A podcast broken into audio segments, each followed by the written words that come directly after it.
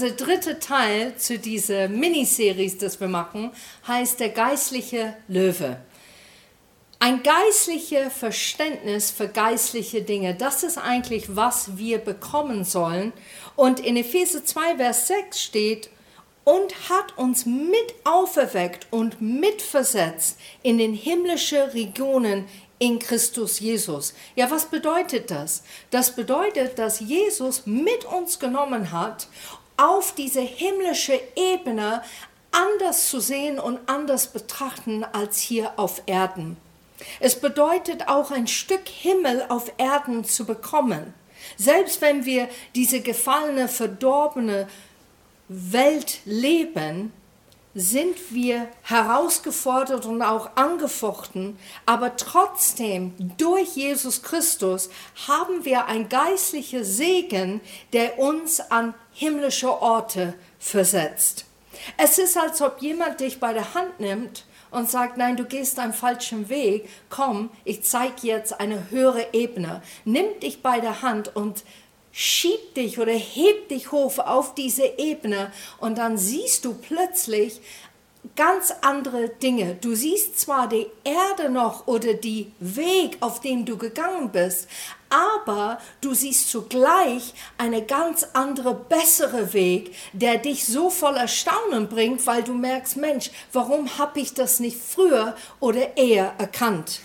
In Römer 5, Vers 17 beschreibt es in anderen Worten, wir herrschen im Leben durch Christus. Und ich glaube, diese zwei Worte sind wichtig. Im und durch. Wir leben in diesem Leben, aber wir leben durch Jesus Christus. Das bedeutet, dass wir quasi wie eine Doppel haben in unserem Leben, ein Doppelspiegelung, der uns hilft, alles zu betrachten und zu sehen in der richtigen Moment das Ganze zu wirklich zu begreifen und wirklich zu sehen, ist, wenn wir jetzt auf den Fall von Luzifer reinschauen und sehen, was der Bibel dazu sagt, weil es ist nur dann, dass wir dann diese geistliche Verständnis bekommen und auch danach handeln können. Und wir können eine Predigt empfehlen, die wir gemacht haben im 9. Mai über gibt es den Teufel wirklich. Und da erlebt man, warum er existiert, was seine Absichten sind und was er tut auf dieser Erde. Die Bibel beschreibt deutlich, dass der Teufel, die Dämonen gefallene Wesen sind. Die waren Engel, die hatten eine Position im Himmel vor die Dämonen und vor die den Teufel bekommen sind. Die das, was Gott geschaffen hat, war immer gut. Es steht das in 1. Mose, dass alles, was er gemacht hat, war gut. Da ist ein kleiner Hinweis, dass die Engel eine freiwillige Entscheidung treffen können. Die sind geschaffen nicht als Roboter oder Puppen, sondern die dürfen tatsächlich entscheiden, was die machen, obwohl die geschaffen worden sind, Gott zu dienen und Botschafter zu sein, aber auch Stütze zu sein für die Menschen. In Offenbarung 12, Vers 7 und es entstand ein Kampf im Himmel. Michael und seine Engel kämpften mit den Drachen. Auch der Drachen und seine Engel kämpften, aber sie siegten nicht und es wurde für sie kein Platz mehr gefunden im Himmel. So wurde die geworfen, der große Drachen, die alte Schlange, genannt der Teufel und der Satan, der den ganzen Erdkreis verführt. Geworfen wurde er auf die Erde und seine Engel wurden mit ihm geworfen. Warum wurde er auf die Erde geworfen? Weil Ihr müsst vorstellen, in der Himmel ist nur Heiligkeit, nur Reines und Gutes, nur richtige Absichten, aufrichtige Absichten, Menschen zu segnen und auch ein Segen zu sein, weil das ist Gott. Und da, wo Gott ist, ist auch Liebe. Und da ist keine Sünde. Und wenn Engel anfangen, aufmüpfig zu werden und denken, die sind besser oder sogar wie Gott, dann ist kein Ort oder Platz mehr für denen und deshalb mussten die vom Himmel abgestoßen werden. Es gibt eine Passage in Hesekiel und da möchte ich erstmal das lesen und dann werde ich beschreiben, um was es geht. In Hesekiel 28, Abvers 12. Menschensohn, stimme ein Klagelied an über den König von Tyrus und sprich zu ihm. So spricht Gott der Herr, o du Siegel der Vollendung, voller Weisheit und vollkommener Schönheit.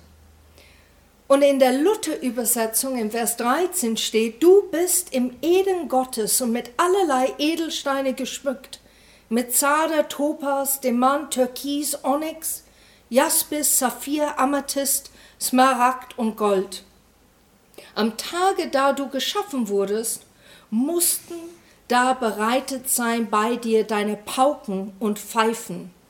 Wenn wir das lesen, dann denken wir, ha, erstmal geht es um den König, dann plötzlich geht es nicht um den König. Ist der König jetzt plötzlich schön geschmückt? Dann ist er in den Garten Eden. Wie geht denn das? Das nennt man eine duale Prophezeiung. Und zwar in dieser Passage sind zwei Dinge behalten. Das erste ist über den König von Tyrus. Und dieser König war voller Gier, voller Stolz. Der hat lauter Götzendienst gemacht. Er hat sehr viel Reichtum an sich gehalten und der Stadt war bekannt für die Bosheit, der da drin war.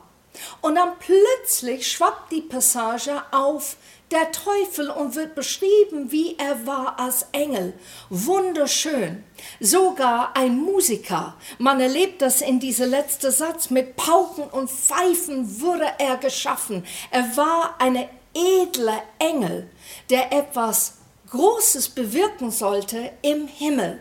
Gott anzubeten und loben. Und diese zwei Wesen, die beschrieben hier, hat eine Aussage mit sich. Gott will, dass wir erkennen, dass hier auf Erden gibt Bosheit. Es gibt Sachen, die nicht in Ordnung sind. Es gibt Sachen, wo Menschen einfach andere Wege gehen ohne Gott. Voller Stolz und Hochmut. Und dann gibt es die Beschreibung über das Geistliche. Und das Geistliche ist, wo der Teufel selber versucht, besser zu sein als Gott selber, derjenige, der ihn geschaffen hat. Und deshalb, hier in dieser Passage zeigt er es uns, diese zwei Welten gehen zusammen. Man kann nicht nur geistlich leben. Man kann nicht nur hier auf Erden leben und nicht achten, dass es eine geistliche Welt gibt. Und viele Menschen leben so. Die leben hier auf Erden und wissen nicht einmal, dass Gott existiert. Wissen nicht einmal, dass es ein Teufel existiert mit Dämonen. Und so führen die ihr Leben und denken, dass die selber Entscheidungen machen. Nur die sind unbewusst, dass die Entscheidungen, dass die manchmal machen, werden auch von geistlichen Regionen bestimmt und übernommen werden. Und diese Passage sagt es ganz deutlich, dass Gott beides sieht und beide haben eine Sagen, aber das Geistliche siegt immer. In Hebräer 28, Vers 14.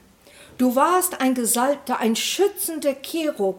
Ich habe dich gesetzt auf den heiligen Berg Gottes und du wandelst mitten unter den feurigen Steinen.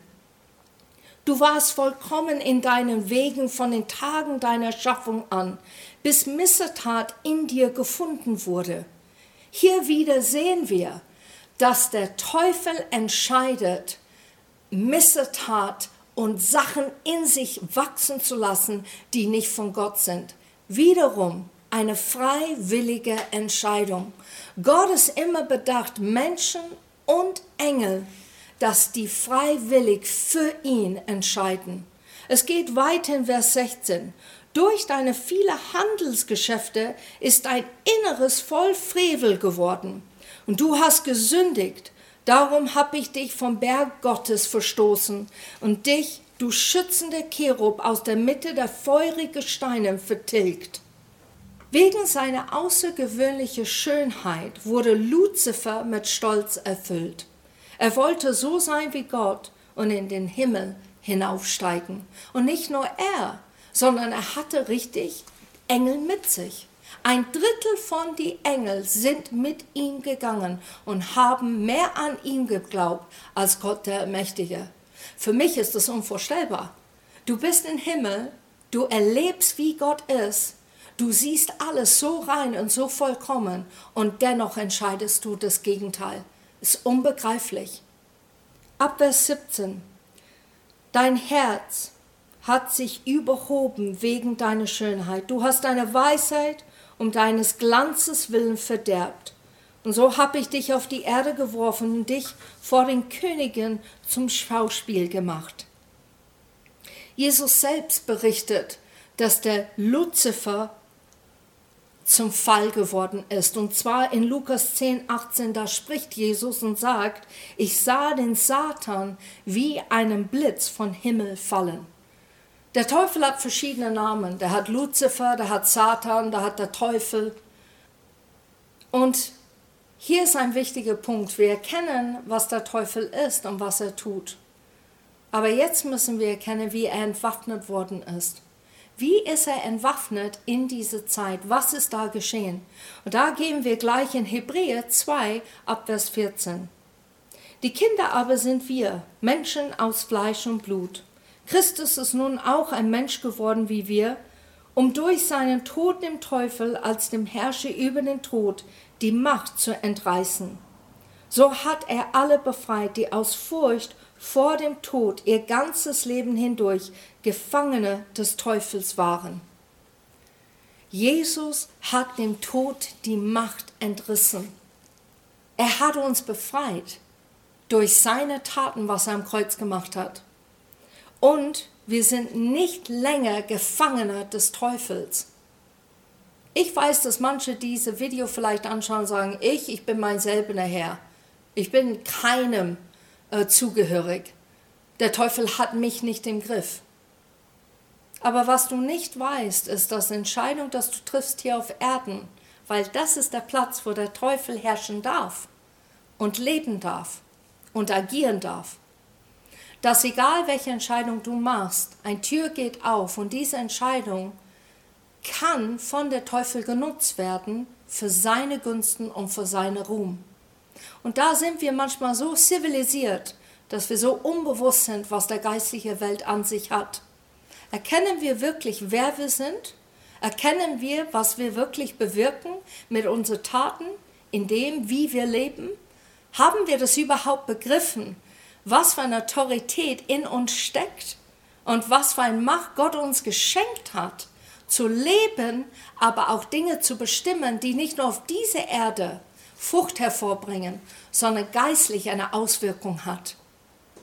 In Epheser 6, Vers 12 steht es, denn unser Kampf richtet sich nicht gegen Fleisch und Blut, sondern gegen die Herrschaften, gegen die Gewalten, gegen die Weltbeherrscher dieser Finsternis, gegen die geistlichen Mächte der Bosheit in den himmlischen Regionen. Das ist so ein wichtiger Punkt. Wir sollen lernen und sehen, dass wir nicht gegen Menschen kämpfen. Es geht nicht um Menschen. Wenn wir die geistliche Aspekt von der Welt erkennen, das Gott geschaffen hat, dann sollen wir erkennen, dass es nicht gegen Menschen ist. Gott liebt Menschen. Menschen machen Sachen aus ihrer Verletzung heraus, aus ihrer Wut heraus, aus Entscheidungen, die vielleicht fatal sind, weil die es so gelernt haben oder nur diesen Weg kennen. Aber Gott sehnt sich nicht danach, dass wir gegeneinander kämpfen, sondern der Einzige, wo wir wirklich Widerstand leisten sollen, ist der Teufel selber. Und deshalb der Passage ist ganz ausdrücklich, du kämpfst nicht gegen einen Mensch, sondern du kämpfst gegen geistliche Kräfte. In Römer 8, Vers 5 steht es, denn diejenigen, die gemäß der Wesenart des Fleisches sind, trachten nach dem, was dem Fleisch, was ist der Fleisch? Das ist unsere Seele. Diejenigen aber, die gemäß des Geistes sind, trachten nach dem, was dem Geist entspricht. Was ist das? Was bedeutet das? Es bedeutet, dass unsere Seele, das gefüllt mit unserer Wille, Gedanken und Emotionen, Wir sollen nicht mehr danach betrachten, was wir vor unseren Augen sehen oder wie wir denken, wie ein Mensch mit uns gerade umgeht. Und so sollen unsere Reaktionen sein. Und wisst ihr, man fällt immer wieder in diesem Muster. Ich tue es, ich kenne keinen, der es nicht tut weil wir Menschen sind und wir neigen dazu, nach unseren Gefühlen zu gehen, statt innezuhalten und zu fragen, Gott, was siehst du jetzt gerade geistlich gesehen, das ich nicht sehe? Was soll ich jetzt mehr sehen für diesen Moment, für diese Situation? Und ein super Beispiel davon ist in der Buch Daniel. Daniel wird beschrieben, dass er einen vortrefflichen Geist hat. Was bedeutet das? Der Geist ist vortrefflich, wenn es Gott angenommen hat. Aber es beinhaltet, dass Daniels ganzes Sein nach Gott ausgerichtet war. Der hat nicht über sein Leben Sorgen gemacht, über wie er rüberkommt. Seine erste Gedanke in der Früh bis in der Nacht, bevor er schlief, war immer Gott zu gefallen. Und es gibt eine Begebenheit in Daniel 10 und da werden wir jetzt lesen, wie es berichtet, wie eine Hilfe von einem Engel verzögert wird, weil der Engel kämpfen musste, bevor er zu Daniel kommen kann. So in Daniel 10, Vers 12, da sprach er zu mir, fürchte dich nicht, Daniel, denn von dem ersten Tage an, da du dein Herz darauf richtetest, zu verstehen und dich vor deinem Gott zu demütigen, sind deine Worte erhört worden, und ich bin gekommen, um deine Worte willen. Aber der Fürst der Königreich Persien hat mir 21 Tage lang widerstanden und sehe, Michael, einer der vornehmsten Fürsten ist mir zu Hilfe gekommen, so dass ich das selbst vor der Königin von Persien den Vorsprung gewann. Hier schildert ganz deutlich, dass der Engel Hilfe gebraucht hat von noch einer Engel, dass es einen Krieg gab in der geistlichen Welt. Aber wie tröstlich ist das? Daniel betete und es würde sofort gehört. Weißt du, dass deine Gebete sofort gehört werden? Es dauert manchmal die Antwort. Es dauert manchmal hier auf Erden, das zu realisieren, was wir vielleicht jahrelang beten. Diese Passage tröstet mich ungemein, weil ich denke immer, wow, da ist ein Gott. Wenn ich von Herzen bete, der hört es sofort. Und dann schickt der Engel das auszufüllen, damit es in Erfüllung kommt auf diese Erde. So für diejenige, die Geduld braucht, die neu Vertrauen braucht in Gott, auch dass ihr Glaube gestärkt wird, habt Geduld, haare aus, dein Gebet ist erhört worden, es dauert seine Zeit. Der Fürst von Persien widerstand den himmlischen Mächten Gottes. Es gab einen Kampf in dieser Welt, der stattgefunden hat. Und kein Mensch stellte sich in den Weg, sondern ein geistliche Macht war im Gange. Wir haben was ganz Tolles von Gott bekommen, damit wir begreifen, wie diese geistliche Welt wirklich aussieht. Und das, was wir bekommen hat, ist diese Waffenrüstung Gottes, die in Epheser 6 drin steht. In Januar haben wir eine Predigt darüber gemacht, der sagt, nutze dein Schild und Schwert. Und da geht es richtig rein, was es bedeutet, mit dem Schild vor dir zu haben, was es bedeutet, den Schwert wirklich zu nutzen. Vielleicht kennt ihr diese Passage. Und deshalb bitte ich, dass du nicht abschalten und sagst, ja, das kenne ich, die Waffenrüstung, ach geh, Kerstin. Sondern bleib dran und höre zu, was wir hier jetzt entdecken, während wir das lesen. In Epheser 6 ab Vers 13. Deshalb ergreift die ganze Waffenrüstung Gottes, damit ihr an bösen Tagen widerstehen und nachdem ihr alles wohl ausgerichtet habt, euch behaupten könnt. So steht nun fest, eure Lenden umgürtet mit Wahrheit und angetan mit der Brustpanzer der Gerechtigkeit und die Füße gestiefelt mit der Bereitschaft für das Evangelium des Friedens. Vor allem aber ergreift den Schild des Glaubens, mit dem ihr alle feurigen Fallen des Bösen auslöschen könnt. Und nimmt auch den Helm des Heils und das Schwert des Geistes, welches das Wort Gottes ist, indem ihr zu jeder Zeit betet mit allem Gebet und Flehen im Geist. Die Wahrheit Gottes umgürtet unser ganzes Sein. Es ist keine Accessoire wie heute, wie wir das kennen, so eine nette Gürtel, der strahlt so und die hält die Hose so in der richtigen Platz sondern es ging darum, dass die Lände umgürtet war. Es war mehr als ein Gürtel, es war ein Schutz. Es war auch was, wo du Sachen reintragen konntest, deine handwerkliches Werkzeug mitnehmen konntest. Und das war ein Platz, ein Ort, wo es sehr verletzlich war. Und deshalb sagt es ganz deutlich, du sollst es umgürten mit die Wahrheit. Die Wahrheit wird alles schützen, frei machen und auch den Weg zeigen. Mein Herz ist bewahrt durch den Brustpanzer ich bin die Gerechtigkeit Gottes. Das haben wir in die erste Teil unserer Predigt gehört. Wir sind die Gerechtigkeit Gottes. Und deshalb, wenn wir diese Brustpanzer quasi anziehen, dann erkennen wir ganz deutlich, wie es unser Herz beschützt. Und der Schild des Glaubens bewahrt uns von feurigen Pfeilen der Anklage, der Versuchung und Widrigkeiten. Und wo kommen diese Pfeilen? Wo ist das? Wo versucht es anzugreifen? Meistens an unser Kopf, weil das ist auch so ein verletzlicher Punkt. So das Schild hilft uns, das abzuwehren. Aber nicht nur das.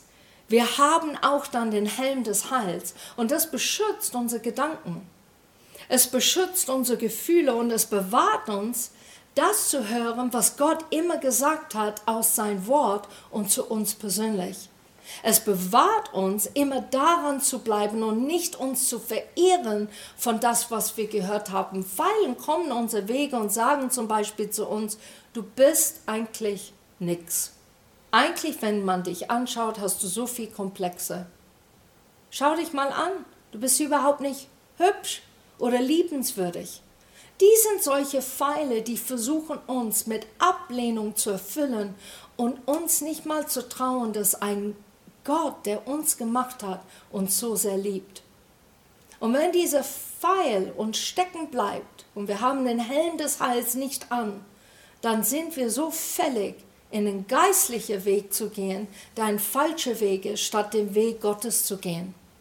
Es geht dann weiter, dass wir beten und sprechen das Wort Gottes in unsere Situationen und das ist der Schwert.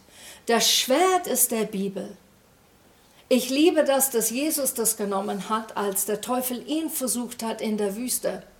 Jesus konnte immer, obwohl der Teufel wusste das Wort Gottes, Jesus konnte es kontern und sagen, aber steht drin, aber steht auch drin. Und er konnte jedes Mal das Wort Gottes nehmen, den Teufel zu verjagen. Machst du das in deinem Leben? Nimmst du die Bibel nicht nur als eine Wegweise oder Handbuch, aber nimmst du es wirklich als ein Schwert? Ein Schwert für dein Leben, der dir die richtige Richtung ansagt. Ein Schwert, der dich erfüllt mit so einem Glauben, dass du wirklich über Mauern springen kannst, dass du wirklich erkennst, wer an deiner Seite ist. Und wir sollen beten und flehen im Geist. Flehen bedeutet nicht Gott überzeugen, sondern wirklich unser Herz öffnen und zeigen, wie es uns wirklich dabei geht. Ich weiß nicht, kennt ihr dieses Stockdale Paradox? Es gab einen Mann, der hieß James Bond Stockdale. Und er war einer der höchst dekorierten Offiziere in der Geschichte der United States Navy. Stockdale schloss in 1947 erfolgreich die Marineakademie ab und während der Vietnamkriegs geriet er als ranghöchster Marineoffizier von September bis Februar in Gefangenschaft im Kriegsgefangenenlager Hanoi Hilton. Und es gibt einen Mann, der hieß Jim Collins. Und der ist ein Management-Experte. Und er hat sein Leben genau angeschaut von Stockdale und er entwickelte ein Leadership beziehungsweise eine Motivationstheorie, der er im Anklang mit Stockdales Erfahrung während seiner Kriegsgefangenschaft bezeichnete. Und Stockdale sagte das. Demnach sei es einerseits notwendig, der brutalen und oft niederschmetternden Realität ins Auge zu sehen und sich keine falschen Illusionen hinzugeben. Gleichzeitig dürfe man den Glauben an den schlussendlichen Erfolg nicht verlieren. Diese Einstellung allein könne das Abgleiten in Fatalismus einerseits oder einen naiven Optimismus andererseits verhindern. In anderen Worten, er sagte, sehe die Realität in Auge, sei bewusst, was in dir jetzt gerade geschieht und sei bewusst, was um dich geschieht. Leugne es nicht oder sehe es noch schlimmer, als was es eigentlich ist, mit der Fatalismus, was dich runterzieht und dich verlieren lässt mit wer du wirklich bist aber leugne es auch nicht in so einem Optimismus, wo du nur siehst, ah, das ist nicht wirklich da, alles wird gut und dass du die Realität nicht ins Auge fasst. Stockdale sagte, schau es und nimm es wahr. Dennoch sollen wir aber das Geistliche betrachten und erkennen. Wir sollen erkennen, obwohl es so aussieht, sollen wir die Hoffnung nicht verlieren, dass es schon vollbracht ist, dass was Gutes schon geschehen ist und dass wir den Mut haben, vorwärts zu gehen, zu kämpfen, weil wir Glauben dafür haben. Und der Sieg ist schon da. Wir haben schon gewonnen, wenn wir das jetzt rüberschwappen auf der Bibel. Jesus sagte am Kreuz, es ist vollbracht. Und er sagte nicht, das Leiden ist vollbracht oder ich werde jetzt gleich sterben, sondern er sagte diesen Satz, weil es beinhaltet alles. Der wurde nicht nur sterben, der wird aufstehen. Der hat nicht nur den Leid und die Sünde besiegt, der hat den Tod auf den Kopf gehauen. Der hat Leben, das ewige Leben für jeden Mensch vorbereitet und getan, dass wir freie Zugang zu Gott, unser Vater, haben. Und das für mich, dieses Stockdale-Paradox, passt so gut zu der Einstellung in der Bibel. Hier ist ein Bild von einem Mann. Und der schaut ein bisschen so, als ob er gerade aufgestanden ist und schnell etwas angezogen hat. Der ist nicht richtig vorbereitet. Sein Haar ist ein bisschen durcheinander. Sein Anzug sitzt nicht richtig. Und du siehst, dass er einfach schnell etwas gemacht hat, ohne Vorbereitung. Und ich könnte mir vorstellen, von diesem Bild, er geht zur Vorstellungsgespräch genauso. Aber er hat sich überhaupt nicht vorbereitet auf das Gespräch, hat sich nicht vorbereitet, wie er aussieht und hat sich überhaupt nicht vorbereitet zu sehen, wie er rüberkommt. Der wird den Job nicht bekommen der wird nicht Eindruck schaffen, wo Menschen sehen etwas hinter seiner Äußerlichkeit. Und ich denke, das tun wir als Menschen. Wir gehen geistlich gesehen unvorbereitet in den Alltag. Wir sind nicht gekleidet, wie wir sein sollen. Wir sind nicht ausgerüstet, wirklich jeder Kampf zu besiegen. Wir schauen zu sehr auf die Erde und denken, das ist die wahre Realität. Stattdessen eigentlich zu sehen, wie Gott und er arbeitet und lebt. Und deshalb ist es für mich sehr wichtig, euch zu vermitteln, dass wir diese Punkte nicht vergessen zum Schluss. Wir kämpfen nicht gegen Menschen. Wir haben einen geistlichen Kampf und wir sollen erkennen unser Standes in Christus. Weißt du, wer du bist? Ich liebe das in der Apostelgeschichte, wo die Jünger kommen und versuchen, ein Dämon auszutreiben. Und die Dämonen antworten, Jesus kennen wir, Paulus kennen wir auch. Und wer seid ihr? Und für mich dieser Satz sagt alles aus. Wissen sogar, dass der Dämonen und die Teufel kennen die deine Namen? Wir sollen nicht darin ruhmen und wir sollen nicht stolz sein, dass die das kennen. Aber erkennst du deine Autorität so in Gott, dass wenn du nur flüsterst, geh, dann wird das geschehen? Hast du eine Ahnung, wer du bist in Christus, weil er schon alles gemacht hat? Wir sollen einnehmen unsere Autorität, die uns schon durch Christus geschenkt worden ist. Es ist ein unverdientes Gunst, ein Gnadegeschenk, die einfach so gegeben ist, weil wir sagen, ja, Gott, du existierst. Ja, ich glaube an dich. Und wir sollen bewusst sein, unsere Stellung zu verteidigen. Wir sollen wissen, wann wir stehen sollen und weiterhin stehen sollen. Manchmal gehen wir zu schnell voraus und wir vergessen den Schild oder den Helm oder wir haben die Schuhe vergessen und wir gehen durch das Leben halb gekleidet.